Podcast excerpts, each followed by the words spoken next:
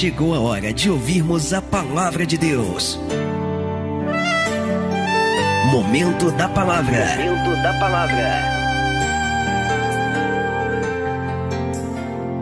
Livro das Revelações, Apocalipse, no capítulo de número 22. Veja o que a palavra de Deus ela vai nos dizer aqui, a partir do versículo 14. Apocalipse, capítulo 22 Verso 14 diz assim a palavra de Deus: Bem-aventurados aqueles que guardam os seus mandamentos, para que tenham direito à árvore da vida e possam entrar na cidade pelas portas. Que cidade é essa, Nova Jerusalém que desce dos céus? O símbolo do reino eterno do Senhor. Então veja que João, não é? Da parte de Deus, da parte do Senhor Jesus glorificado está dizendo aqui: Bem-aventurados aqueles que guardam Vou ler mais uma vez: que guardam os seus mandamentos para que tenham direito à árvore da vida e possam entrar na cidade pelas portas. Mas ficarão de fora. E agora eu quero que você preste total atenção nisso. Mas ficarão de fora os cães, os feiticeiros, e os fornicadores, e os homicidas, e os idólatras, e qualquer que ama e comete mentira. Amém?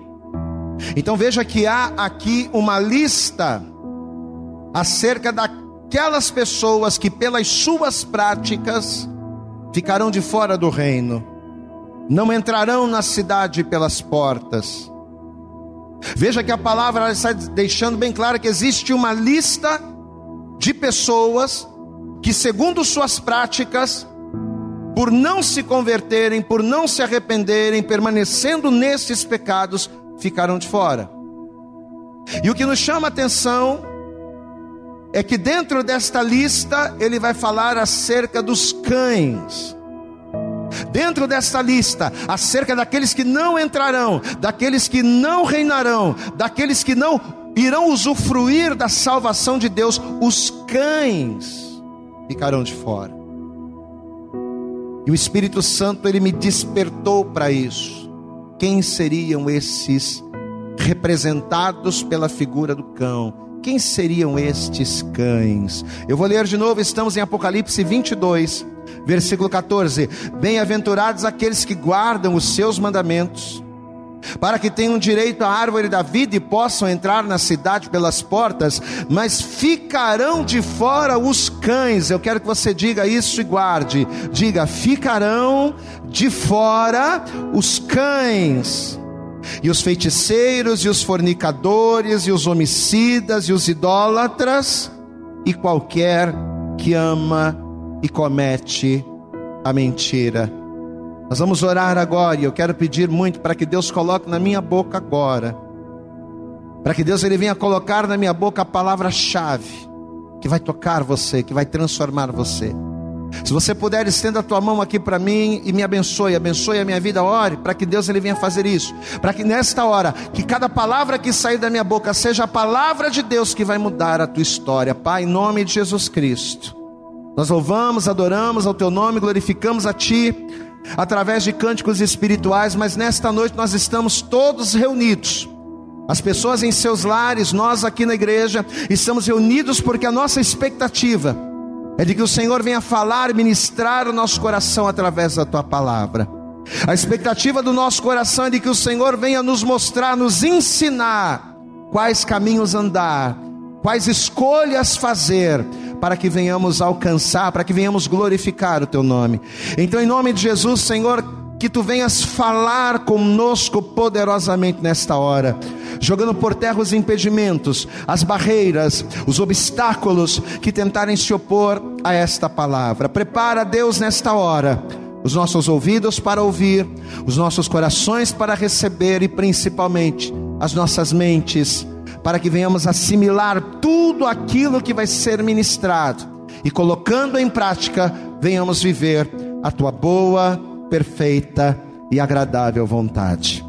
Para a glória, para a honra e louvor do teu nome é o que nós te pedimos com toda a nossa fé, E desde já te agradecemos no nome de Jesus. Amém. E graças a Deus. Amém. Eu quero começar essa ministração dizendo o seguinte: Neste momento, Senhor Jesus, ele está glorificado. E João está recebendo da parte do Senhor as instruções, as revelações acerca das coisas que estavam por vir, acerca das coisas que iriam acontecer. E um fato interessante é que, ao citar todos os adjetivos que iriam deixar de fora daquele grande dia, que iriam impedir as pessoas de entrar na cidade pelas portas, ao citar esses adjetivos, na verdade, uma coisa que nós já conseguimos de cara observar é que todos eles, apesar de distintos, estavam se referindo a um único pecado. Quando lemos aqui esta lista de pessoas que ficariam de fora, descrita aqui no versículo 15, a gente já consegue perceber de cara que apesar de serem, é, é, apesar de serem itens diferentes, pecados diferentes, todos eles estão relacionados a um único mal que é a infidelidade. Então, segundo Jesus, segundo João, seja por meio da feitiçaria, ou seja por meio do roubo, ou da mentira, ou da idolatria, ou da prostituição, ou da fornicação, ou dos assassinatos, ou de mentiras, todos estes pecados descritos aqui no versículo 15 do capítulo 22 de Apocalipse, todos esses pecados que serviriam de impeditivos para que pudéssemos entrar no reino de Deus, para que pudéssemos entrar na cidade pelas portas, todos eles, apesar de distintos um do outro, estão relacionados à idolatria, ou melhor, estão relacionados à infidelidade. Veja que ele diz aqui no versículo 15, eu quero ler com calma. Estamos em Apocalipse, capítulo 22, verso 15 diz: Mas ficarão de fora os cães, os feiticeiros, os fornicadores, os homicidas, os idólatras e qualquer que ama e comete a mentira. Então, se você parar de, uma, de maneira calma para analisar, você vai perceber que todos eles tratam-se da mesma coisa que a infidelidade. A pessoa que é dada a feitiçaria, ela está sendo infiel a Deus por meio da feitiçaria, por meio do misticismo, por meio de práticas ocultas. Então a feitiçaria é uma forma de infidelidade. Os fornicadores, não é? ligados a pecados sexuais. É uma outra forma de infidelidade, é uma maneira diferente, mas que significa que aponta para o mesmo pecado. Os homicidas, não é? Aqueles que matam, aqueles que tiram a própria vida, é uma outra forma de infidelidade. Quando eu mato alguém, eu estou sendo infiel à palavra, porque a palavra diz: não matarás. Quando eu roubo alguém, eu estou sendo infiel. Além de roubador, eu estou sendo infiel, porque a palavra diz: não roubarás, não é? A mesma coisa a idolatria, a mesma coisa a mentira. Então, a primeira coisa que está muito clara para nós nesse texto, que ficou assim latente, que ficou assim clara, é que apesar dele falar acerca de vários, várias práticas que desagradam a Deus, todas estas práticas, apesar de distintas, elas estão ligado, ligadas a um único pecado que é a infidelidade. Amém? E ao perceber isso, ao ler esse texto e perceber isso, que tudo se trata acerca de infidelidade, a pergunta que me veio à mente foi: a que tipo de infidelidade, a que tipo de pecado de infidelidade Jesus estava se referindo a usar como representação a figura do cão. Porque se você parar para analisar aqui, ó, feiticeiros, quando se fala a palavra feiticeiro, a gente já sabe o que é, né? Os feiticeiros a gente já, já liga direto a práticas ocultas. Quando fala de fornicadores, a gente já sabe que tipo de infidelidade, que tipo de pecado o fornicador representa. Está ligado a áreas sexuais. A mesma coisa o homicida é aquele que tira a vida, a mesma coisa o idólatra, aquele que adora outros deuses, a mesma coisa aos mentirosos, a gente sabe do que se trata. Mas quando a lista é aberta, e quando João, através da revelação, ele diz: ficarão de fora os cães, não ficou claro a que pecados a figura do cão está representada. Até porque, se você for analisar, o cão é um símbolo de fidelidade, não é verdade? Se tem um animal que representa bem a questão da fidelidade ao homem, é o cão. Eu tenho um cachorro em casa, na verdade, meu pai tem um cachorro em casa, e o nosso cão ele tem mais de 14 anos. E se tem um, um animal fiel ao meu pai, esse animal é aquele cachorro. Ele não come se meu pai não estiver em casa, ele não dorme se meu pai não estiver em casa. Então, o cão, ele é uma figura de fidelidade. E quando eu vi isso aqui, eu percebi, eu comecei a pensar, comecei a me questionar: de que maneira um animal tão fiel como o cão poderia se tornar uma figura de linguagem para representar a, fidel, a infidelidade? Foi a primeira coisa que me veio à mente. Se o cão passa a ideia de fidelidade, que pecado de infidelidade o cão poderia representar? E foi justamente baseado nisso, examinando a palavra, que Deus começou a nos dar algumas pistas acerca disso, acerca desse mistério. Eu quero que você abra comigo, deixe marcado Apocalipse, mas eu quero que você vá comigo na carta aos Filipenses, no capítulo de número 3, se você está em Apocalipse, volte.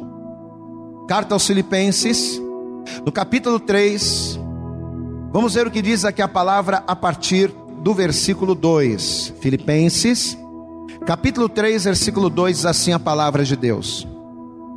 Ele já começa, veja que Paulo ele começa dizendo assim: Guardai-vos dos cães.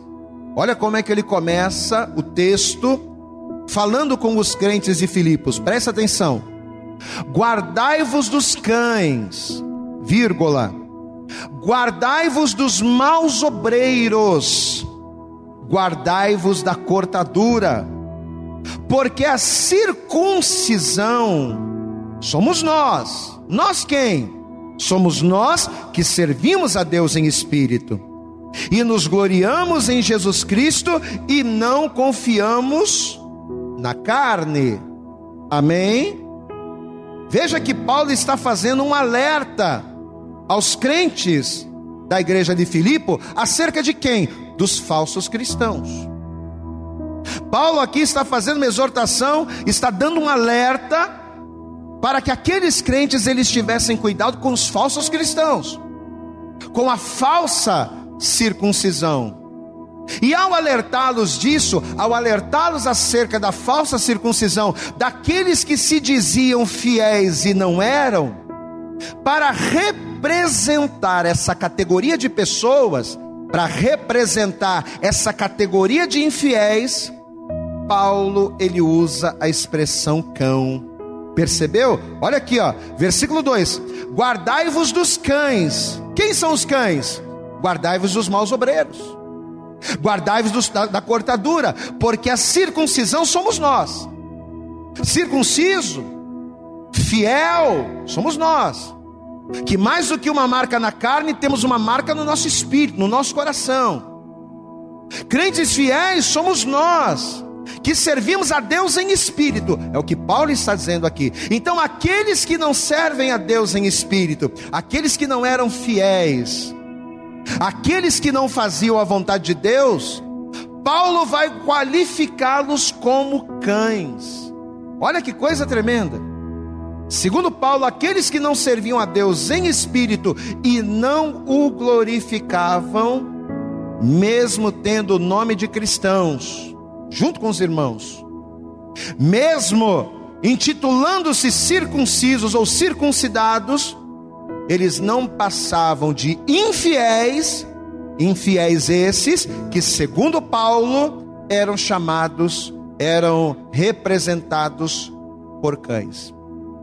Então, por esse texto aqui de Filipenses, a gente tem a comprovação de que o termo cão de fato, está relacionado a quê? A infidelidade, é o que a gente leu lá em Apocalipse. Todos aqueles itens, todos aqueles pecados estão relacionados a um único mal que é a infidelidade. Então, cão, quando ele usa a expressão cão, significa infidelidade, e a gente tem a comprovação disso aqui através da, daquilo que Paulo disse. Mas apesar do texto comprovar, ligar a expressão cão com infidelidade, esse texto de Paulo também não deixa claro que tipo de infidelidade era essa. Porque eu posso ser um falso cristão, adúltero, né? Como está escrito lá em Apocalipse, que ficaram de fora. Eu posso ser um falso cristão, eu posso ser infiel através da mentira. Eu posso ser um falso cristão, um incircunciso, infiel através da idolatria.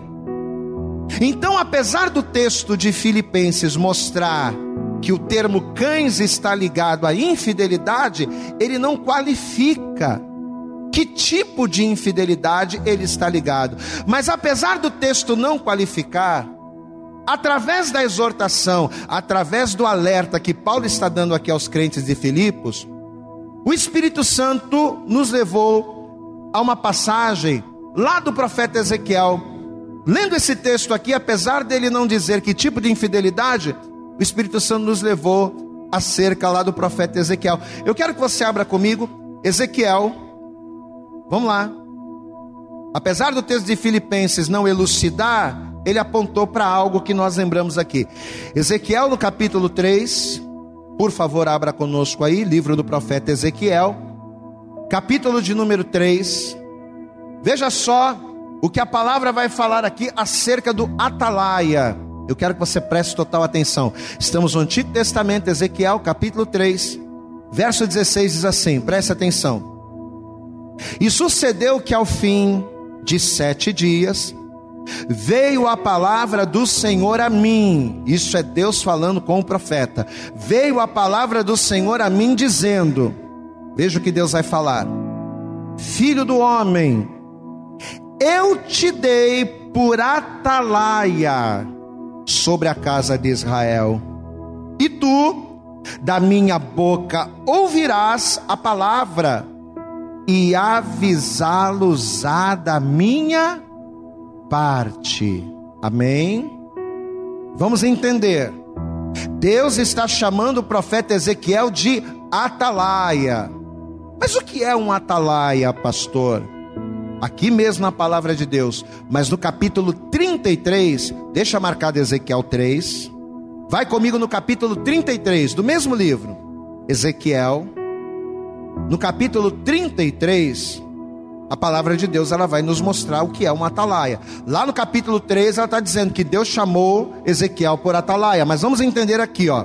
Ezequiel capítulo 33, versículo 1 diz assim: E veio a mim a palavra do Senhor dizendo, mais uma vez Deus falando com Ezequiel: Filho do homem, fala aos filhos do teu povo e diz-lhes: Quando eu fizer vir espada sobre a terra, e o povo da terra tomar um homem dos seus termos e o constituir por seu atalaia, verso 3. E vendo ele que a espada vem sobre a terra, vem sobre a terra, tocar a trombeta e avisar o povo. Tocar a trombeta e avisar o povo. Se aquele que ouvir o som da trombeta não se der por avisado, e vier a espada e o alcançar, seu sangue será sobre a sua cabeça. Não vai ter problema. O atalaia tem que tocar a trombeta. Ele viu o perigo, viu a espada, ele tem que tocar a trombeta e avisar. Se alguém do povo ouvir a trombeta, mas não der crédito, o atalaia está livre. Verso 5: Ele ouviu o som da trombeta e não se deu por avisado, o seu sangue será sobre ele. Mas o que se dá por avisado, salvará a sua vida. Ok. Agora olha o verso 6. Mas, se quando o atalaia vir que vem a espada e não tocar a trombeta, ou seja, se ele ver o perigo chegando e não avisar, e não for avisado o povo, e a espada vier, e levar uma vida dentre eles, este tal, ou seja, o atalaia, este tal, foi levado na sua iniquidade, porém o seu sangue requererei da mão do atalaia. Glória a Deus. Agora foca a tua atenção para cá para a gente entender. Deus aqui nesse momento, de uma maneira muito clara, e eu tenho certeza que só através da leitura você já percebeu isso. Deus, na verdade, ele está fazendo uma comparação entre o ministério profético e o trabalho do atalaia. Tudo que Deus ele fala na Bíblia, a maioria das coisas tem um significado. Deus está falando aqui do trabalho do atalaia, mas na verdade Deus está fazendo um paralelo entre o ministério profético e o trabalho do atalaia, que são mais ou menos parecidos, né? Tanto que no capítulo 3, aqui mesmo Ezequiel, no capítulo 3, quando nós vemos lá no versículo 17, o que, que Deus falou para Ezequiel? Deus não chamou Ezequiel de profeta, Deus chamou Ezequiel de atalaia. Eu estou te levantando como atalaia, mas esse termo atalaia, atribuído a Ezequiel, não era o atalaia de fato, mas era o profeta. Deus estava fazendo uma comparação. Na qualidade de profeta, Ezequiel estava sendo levantado no meio do povo como se fosse um atalaia. Por quê? Porque os atalaias, eles eram basicamente soldados do meio ali do batalhão, do meio da tropa, eram soldados que eram designados a ficar de sentinela. O que qual era o trabalho do atalaia? Era ser um sentinela. Ele ficava num lugar alto, ele ficava numa posição privilegiada. E qual era a tarefa desse atalaia? Era avisar quando viesse o perigo, como a gente leu aqui. Era avisar no momento em que a espada viesse. Então, quando porventura o perigo se aproximava do exército, ou o perigo se aproximava da cidade, assim como um profeta, vendo o perigo, precisa profetizar, precisa exortar, o atalaia, diante do perigo, ele tinha a obrigação de tocar a trombeta. Se ele não tocasse a trombeta, ele teria que gritar. Se ele não tocasse a trombeta, se ele não gritasse, ele teria que dar um jeito de avisar, de alertar, de chamar a atenção do povo para o perigo. E por que, que ele precisaria fazer isso? Porque saber do perigo, presta atenção, saber do perigo e não avisar, saber o que deveria ser feito e se omitir, segundo a palavra, era considerado traição. Então o atalaia que foi designado para alertar. Se ele vê o perigo e não alertasse, se ele não gritasse, ou se ele não tocasse a trombeta, ou se ele não chamasse atenção, ele estaria se omitindo da responsabilidade que ele recebeu. E ao se omitir daquela responsabilidade, ele estaria traindo os seus superiores e o seu povo. E esta traição iria requerer do atalaia a sua própria vida. Veja, versículo 6. Estamos em Ezequiel 33, verso 6. Se quando o atalaia vir que vem a espada, se ele não tocar a trombeta, e não for avisado o povo, e a espada vier e levar uma vida dentre eles, este tal foi levado na sua iniquidade, porém o seu sangue requererei da mão do atalaia. Você entendeu? Amém?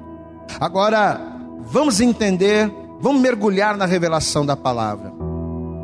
Um atalaia, um sentinela, um profeta de Deus, constituído, chamado por Deus para alertar, chamado por Deus para exortar, para mostrar quando vem o perigo, por qualquer razão, se este atalaia, se este profeta, se este servo de Deus não alertasse, se esta pessoa não cumprisse o seu chamado, seria considerado como um traidor. É um paralelo. É o mundo natural e o mundo espiritual. É um paralelo. Então vai entendendo.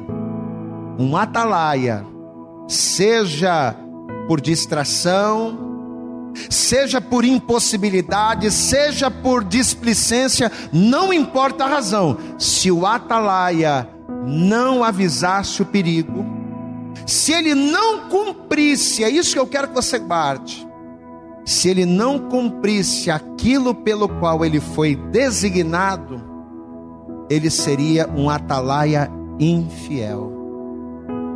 E o sangue daqueles que por consequência fossem mortos pela sua displicência iria ser requerido da mão do atalaia. Amados, e é justamente aqui Diante desse entendimento, deste paralelo com o atalaia, é que a gente vai começar a compreender a revelação da palavra que Deus está trazendo para o nosso coração hoje. Sabe por quê?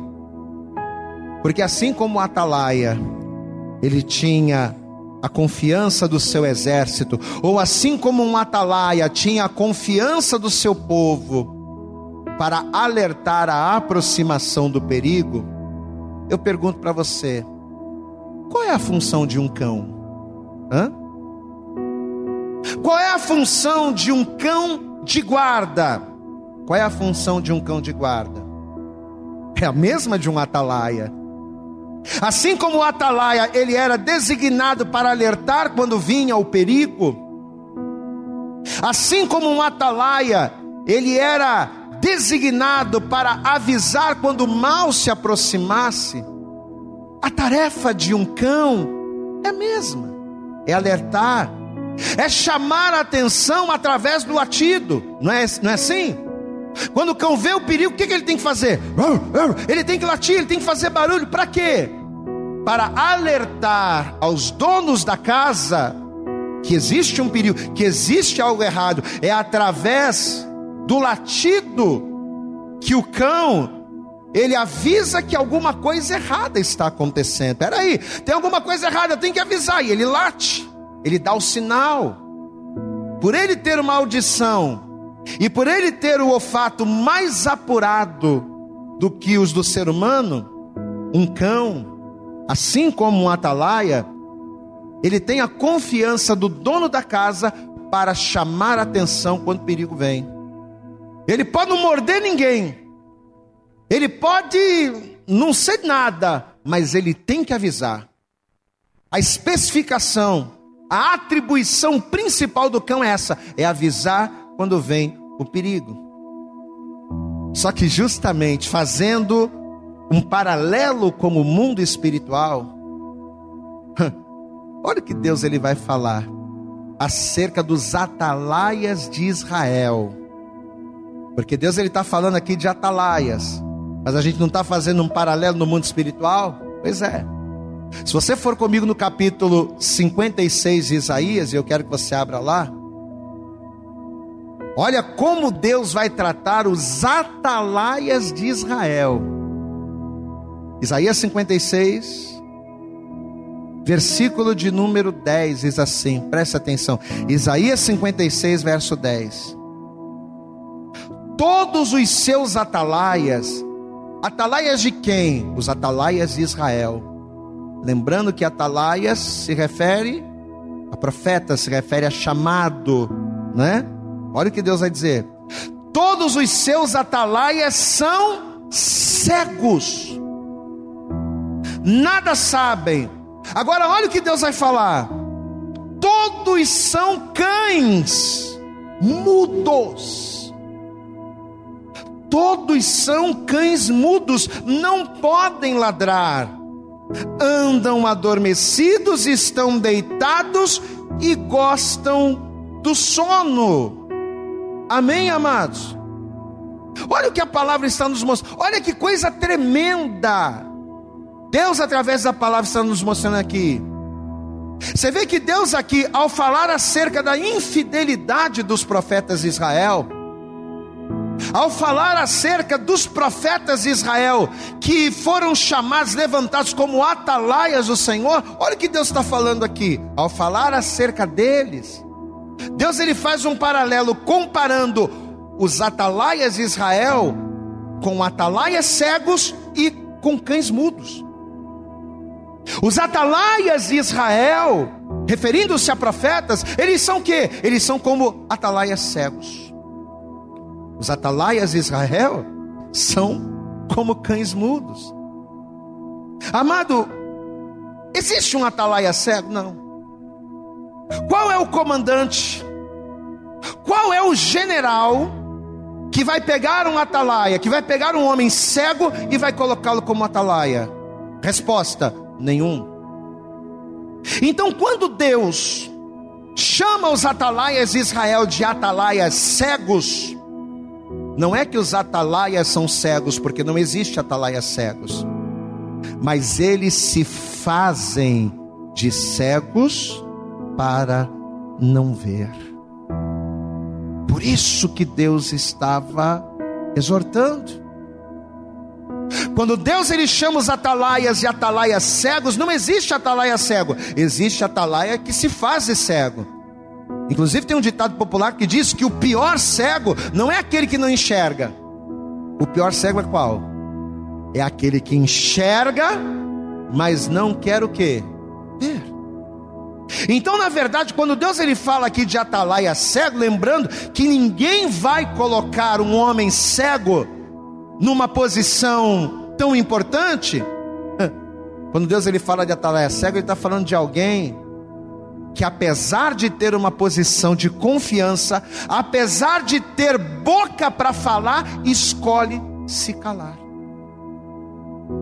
Os atalaias de Israel era como atalaias cegos, mas não atalaias cegos que não enxergavam, atalaias cegos que enxergavam, mas se calavam. Atalaias cegos que enxergavam, mas se omitiam. Você está compreendendo a palavra? Atalaias cegos que viam, mas não alertava, que se faziam de cegos. A mesma coisa o cão. Você vê que ele fala aqui, ó, todos os seus atalaias, se referindo a Israel, são atalaias cegos, nada sabem, e todos são como cães mudos. Peraí, qual é o dono de propriedade que vai pegar um cão para ser um cão de guarda, um cão que não tem voz? Nenhum. Então, quando ele chama os atalaias de Israel de cães mudos, não é que os cães eram mudos, não eles se emudeciam diante da espada. Esse era o problema. Assim como o atalaia cego é aquele que, mesmo tendo olhos para ver, mesmo tendo discernimento para entender, mesmo tendo os sentidos apurados para perceber, se calava. Assim como o atalaia cego, mesmo podendo, hesitava e se omitia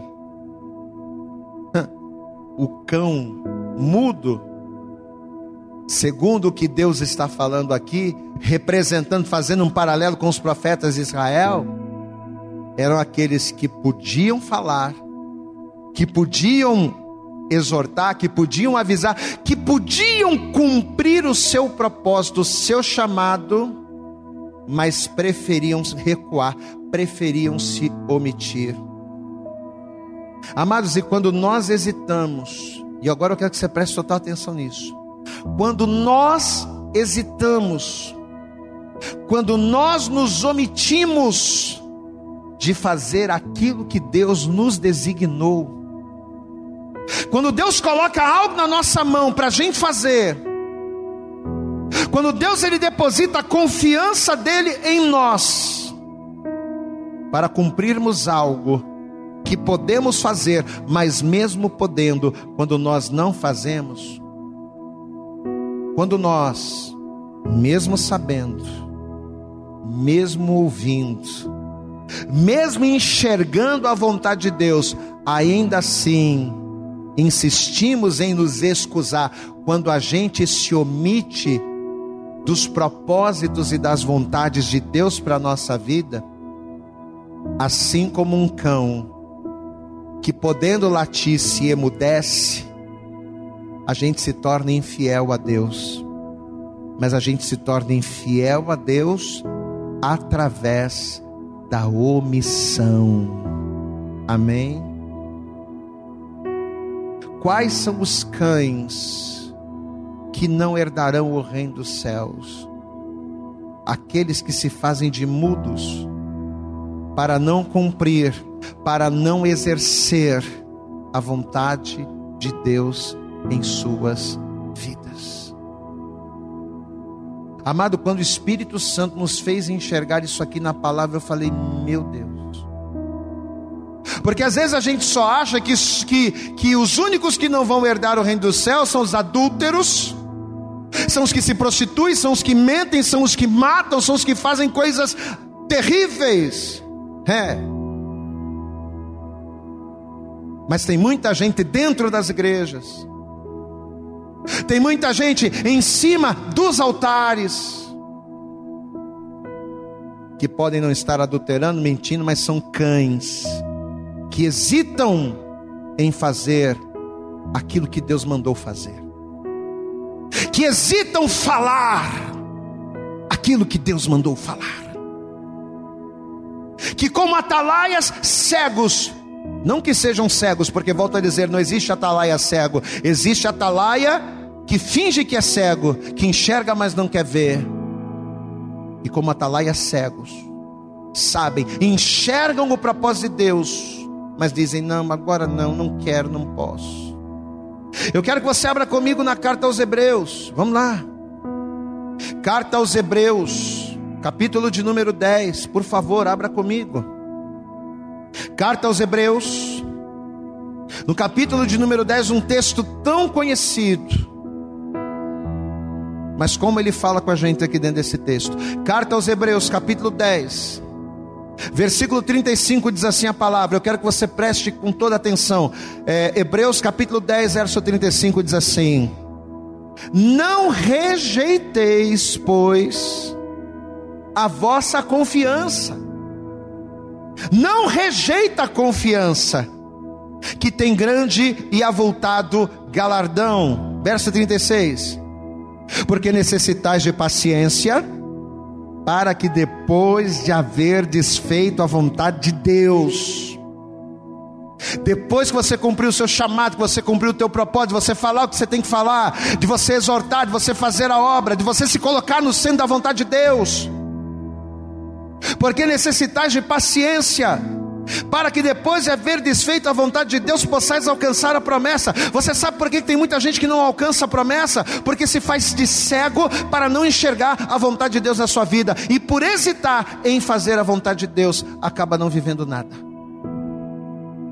Entenda, meu amado, você só vai alcançar aquilo que você deseja, você só vai alcançar as promessas de Deus depois que você fizer a vontade dEle, mas enquanto você se fizer de desentendido, Enquanto você se fizer de cego, enquanto você se fizer de atalaia cego, de cão mudo, você não vai viver nada, pelo contrário, você vai deixar de viver a promessa de Deus. Olha aqui, porque necessitas de paciência, para que depois de haver desfeito a vontade de Deus, para que depois de falar o que você tem que falar, para que depois de exercer o chamado que Deus te chamou para exercer, para que depois de ouvir o chamado de Deus para a tua vida, para que depois de haver desfeito a vontade de Deus, possais alcançar a promessa. Verso 37.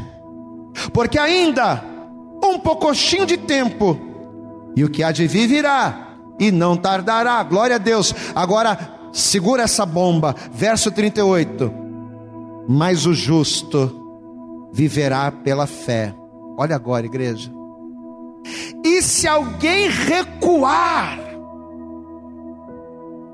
olha o que a palavra está dizendo aqui: o justo, ele vive pela fé, mas se alguém recuar, se alguém hesitar, se alguém se fizer desentendido, se fizer de atalaia cego, de cão mudo, e recuar, porque o camarada que vê o perigo e não avisa está recuando.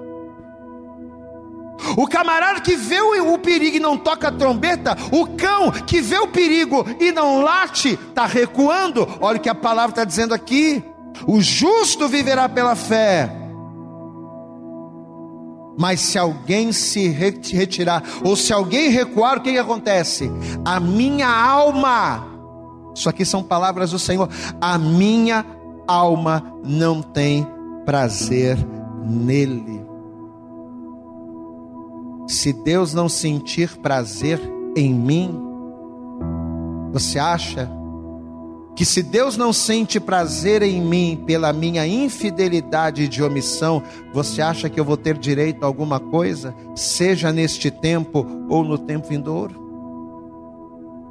Se Deus não sente prazer em mim, porque Ele fala e eu me omito, porque Ele me corrige e eu faço de conta que não estou ouvindo, que não estou vendo.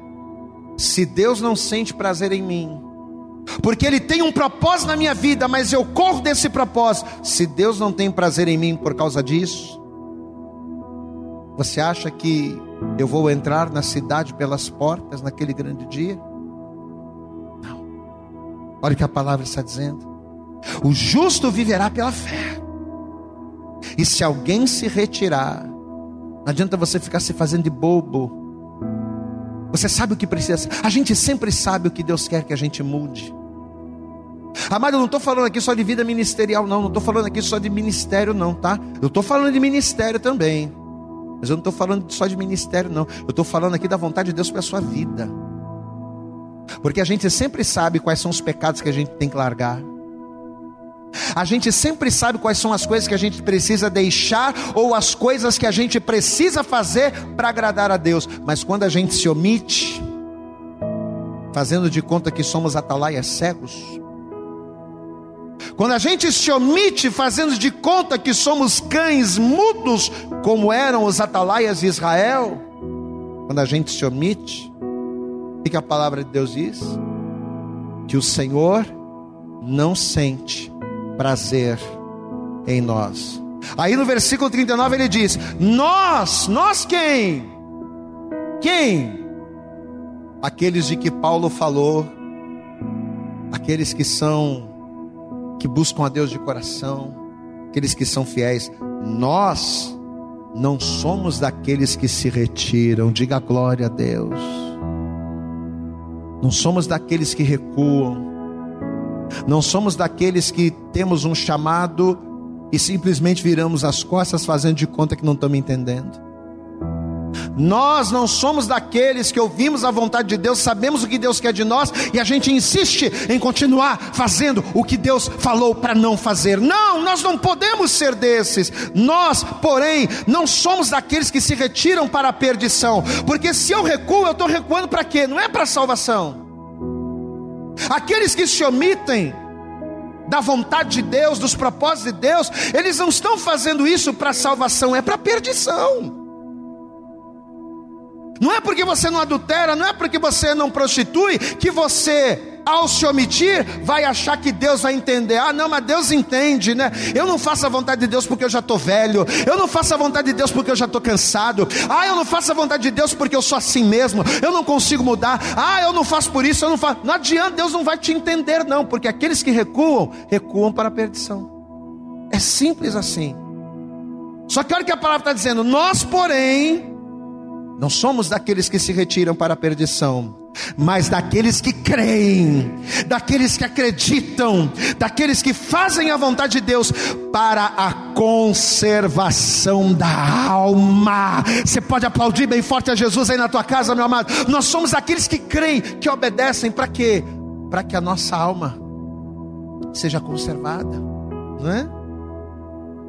Porque o corpo vai perecer, o espírito volta para o Pai, mas e a nossa alma? Ela vai seguir o juízo, não é?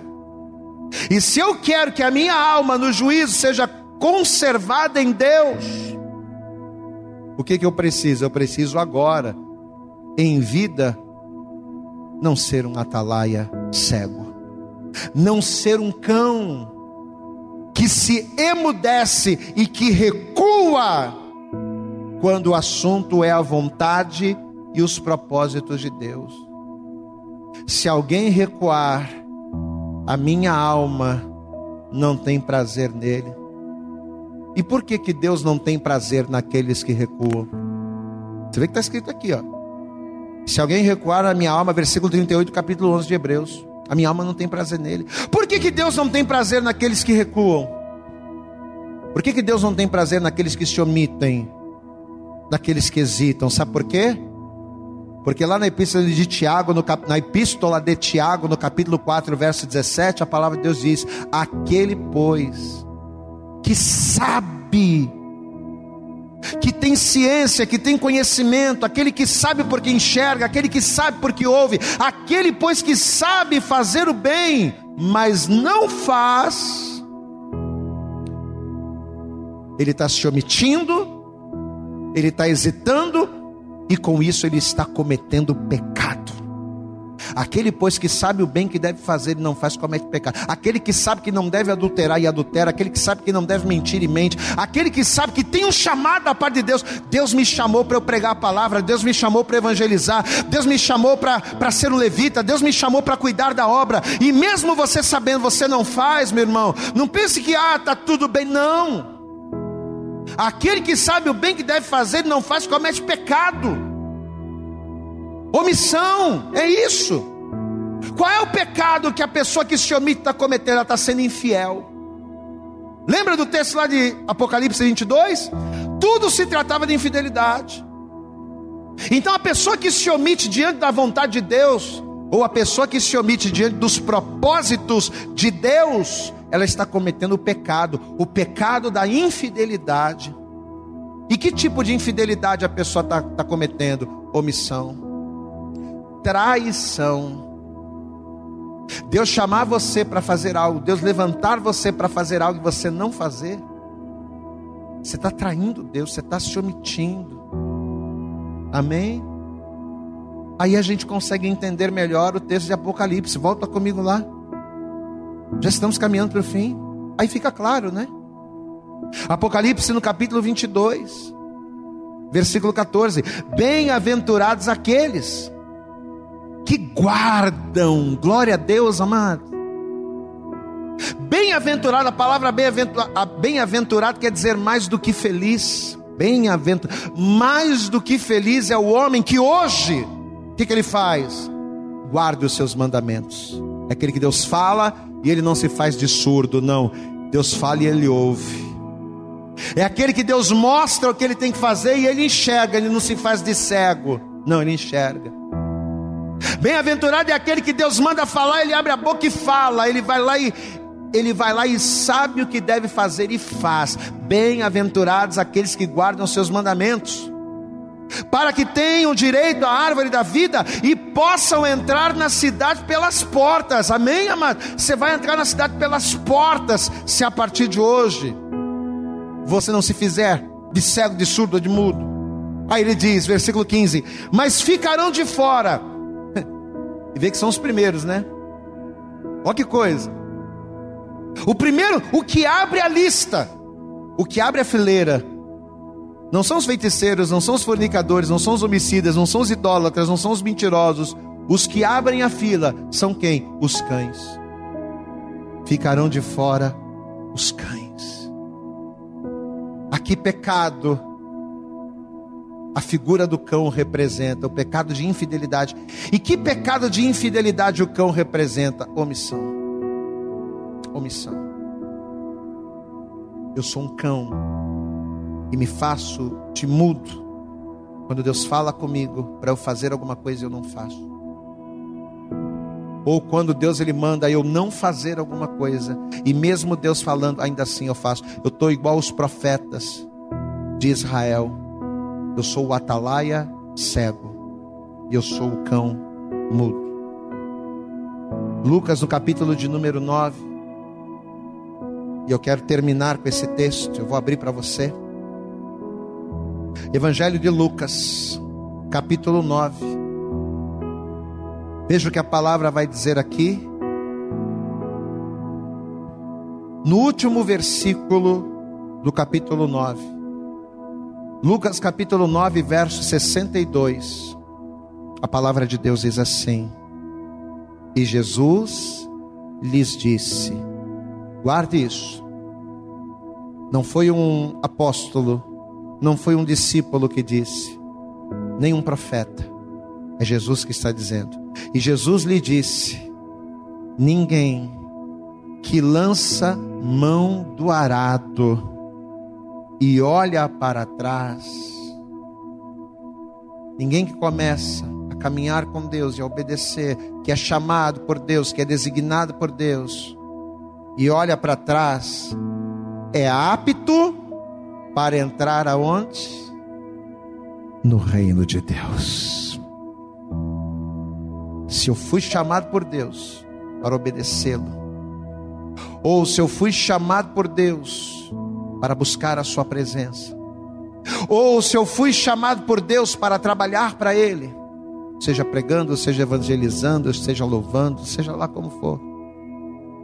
Se eu fui chamado por Deus de alguma forma, eu não posso deixar isso para trás. Eu não posso ter sido chamado e largar a mão do arado. Sabe por quê? Porque aquele que faz isso, se omitindo, ouvindo, mas não atendendo, vendo, mas não falando, aquele que faz isso, não é apto para o reino de Deus. Não é apto para entrar na cidade pelas portas. Talvez nesta hora eu estou falando com pessoas que fazem a obra. Talvez você está me vendo agora, você está me ouvindo agora e você seja um pastor ou um evangelista, um presbítero, um diácono, ou um trabalhador, um cooperador, ou um levita, ou alguém que evangeliza, alguém do círculo de oração, não sei. Talvez eu, estou falando agora com pessoas que foram chamadas para fazer a obra. Mas seja lá por qual motivo for, você deixou isso para trás. Você sabe que tem um chamado. Você sabe que Deus te levantou por profeta, que Deus te levantou com um propósito e você simplesmente deixou de lado esse propósito. Talvez eu estou falando agora com pessoas que um dia caminharam com Deus. Pastor, eu caminhei com Deus, comecei a fazer a obra, ou simplesmente estava na igreja firme, ouvia a palavra, me alimentava, eu estava sendo transformado, Deus estava falando comigo, mas de repente, seja por uma decepção, seja por uma tristeza, seja pela, pelos prazeres do mundo, talvez você se sentiu tentado pelas coisas do mundo. E apesar de você saber o que deveria fazer, você deixou de fazer. Você sabia que Deus não queria você afastado, mas você se afastou dele. Você sabia porque você ouvia a palavra e você sabia, você conhecia. Deus ele te deu vários alertas, mas ainda assim você se omitiu. Talvez eu estou falando agora com pessoas que se encontram nessa situação. A minha pergunta para você é: você entendeu essa palavra? Porque se você está ouvindo esta palavra e você está nesta condição, se você ignorá-la, como você tem feito até agora com a vontade de Deus, dizendo: "Ah, não é bem assim não, ou essa palavra não é para mim", você vai ficar de fora. Você não vai entrar na cidade pelas portas. Você vai viver uma vida nesta terra e quando a tua vida acabar, a tua alma vai seguir um juízo terrível. Então o que, que é melhor? O que, que é melhor para nós? Retrocedermos agora, ouvirmos esta palavra, darmos crédito a ela e fazermos aquilo que Deus sempre quis de nós e até agora nós temos nos omitindo? Ou continuar nos omitindo? Ou continuar nos fazendo de atalaias cegos e de cães mudos? Continuar nos hesitando e nos afastando da vontade, continuarmos pecando, porque aquele que sabe o bem que deve fazer não faz, comete pecado, ou continuarmos pecando através da omissão, para que naquele grande dia tenhamos a surpresa de não sermos chamados, não subirmos com Deus e perecermos. É isso que você quer para a sua vida? Não. Pastor, o que eu preciso fazer hoje então? Pastor, eu reconheço que essa palavra é para mim. Eu tenho sido essa pessoa que sei que o meu lugar é na igreja, que eu sei que sei que o meu lugar é caminhando com Deus, mas eu tenho eu tenho hesitado, eu tenho eu tenho feito de conta que não é comigo. Eu estou fazendo de conta que está tudo bem, eu estou empurrando com a barriga. Talvez eu estou falando com você agora. E você é esta pessoa que sabe o que Deus quer de você. Que sabe para que e por que Deus te chamou. Mas mesmo assim você tem hesitado, você tem recuado. Deus não tem prazer naqueles que recuam. Se nesta noite, ao ouvir esta palavra, se nesta hora, ao ouvir esta palavra, se você não quer mais ser um atalaia cego, se você não quer mais ser um cão mudo que não herdará o reino de Deus, que ficará de fora da cidade santa, se você não quer mais ser isso, mas se você quer mudar a tua condição e a partir de hoje, se colocar no centro da vontade de Deus, então o primeiro passo para você é entregar a tua vida para Jesus. Pastor, eu nunca confessei Jesus numa igreja evangélica. Você precisa entregar a tua vida para Jesus, é o primeiro passo. Pastor, eu não quero mais ser esta pessoa, então você precisa se reconciliar com Cristo. Talvez eu estou falando com pessoas que são desviadas, afastadas da obra e desviadas da fé. Se você continuar aí na tua casa, se você continuar com esse posicionamento, você vai ficar de fora. Você está sendo um cão, e os cães ficarão de fora.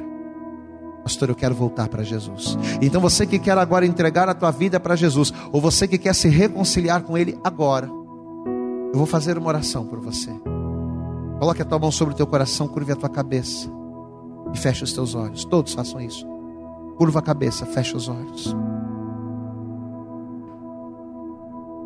E com seus olhos fechados, ore comigo dizendo assim: Senhor meu Deus e Senhor meu Pai, nesta hora, eu ouvi a tua voz, eu ouvi a tua palavra, e eu entendi que quando eu sou infiel através da omissão, quando eu sou infiel recuando nos teus propósitos e na tua vontade, eu estou agindo como um cão, um cão mudo, que por não cumprir o seu propósito, não tem o prazer do Senhor, e naquele grande dia ficará de fora. Mas eu não quero, Senhor diante desta palavra, diga diante desta palavra, eu não quero mais ser assim. E é por esta razão que agora, com os meus olhos fechados, através desta oração, eu me reconcilio com o céu, confessando, reconhecendo e recebendo Jesus Cristo como meu único Senhor e único Salvador. Toma agora, Senhor Jesus, a minha vida em tuas mãos. Abençoa-me. Escreve o meu nome no livro da vida, para que naquele grande dia eu possa entrar na cidade pelas portas em nome de Jesus. Continua com os teus olhos fechados, meu irmão. Deixa eu orar por você, Pai. Muitas e muitas pessoas, às vezes dizem assim: Ah, eu estou aqui, não estou fazendo mal a ninguém, eu só não vou na igreja, eu só não sigo mais, eu só não oro mais, eu só não busco mais, mas eu não estou fazendo mal a ninguém. Ah, Senhor. A pessoa que pensa assim, mal sabe ela que está inserida dentro de um grupo que não entrará na cidade pelas portas. A pessoa que pensa assim, ela está inserida dentro de um grupo a qual o Senhor não tem prazer neles. A pessoa que está assim, ela está inserida no grupo dos infiéis que se omitem da sua vontade, do seu querer e dos seus propósitos. Senhor, mas nessa noite o teu filho que está com a mão no coração, com os olhos fechados, o teu filho ouviu a tua voz. E ele não quer mais estar nesse grupo, ele não mais quer ser um cão que ficará de fora, não, mas ele quer ser um filho que se sentará à mesa. Por isso, ó Pai, eu oro agora e te peço: toma os teus filhos nas tuas mãos. Esta pessoa que nesse momento está se quebrantando, está se arrependendo, está, Senhor, fazendo aquilo que ela sabe que deve fazer, que é a tua vontade, toma nas tuas mãos agora. Que a partir desse momento o teu filho, a tua filha não estejam mais sós, que o Senhor seja com eles, que o Senhor os guarde, os livre de todo mal, que o Senhor tome-os em tuas mãos e o mais importante de tudo, que o Senhor escreva o nome deles no livro da vida para que naquele grande dia, Senhor, esta pessoa tenha o seu nome escrito no livro, ela ouça a sua voz e ela adentre a cidade pelas portas, que ela venha reinar contigo para todo sempre. É esta minha oração pelo teu filho e pela tua filha que nos ouve e que nos vê nesta hora. É isso que nós pedimos e crendo, já agradecemos. No nome de Jesus, amém. E graças a Deus. Amém. Eu acredito que essa mensagem falou poderosamente com você. Mas se você acredita que ela pode ajudar também uma outra pessoa que você gosta, ama ou admira, mande para ela. Compartilhe o link ou convide essa pessoa para seguir o nosso podcast.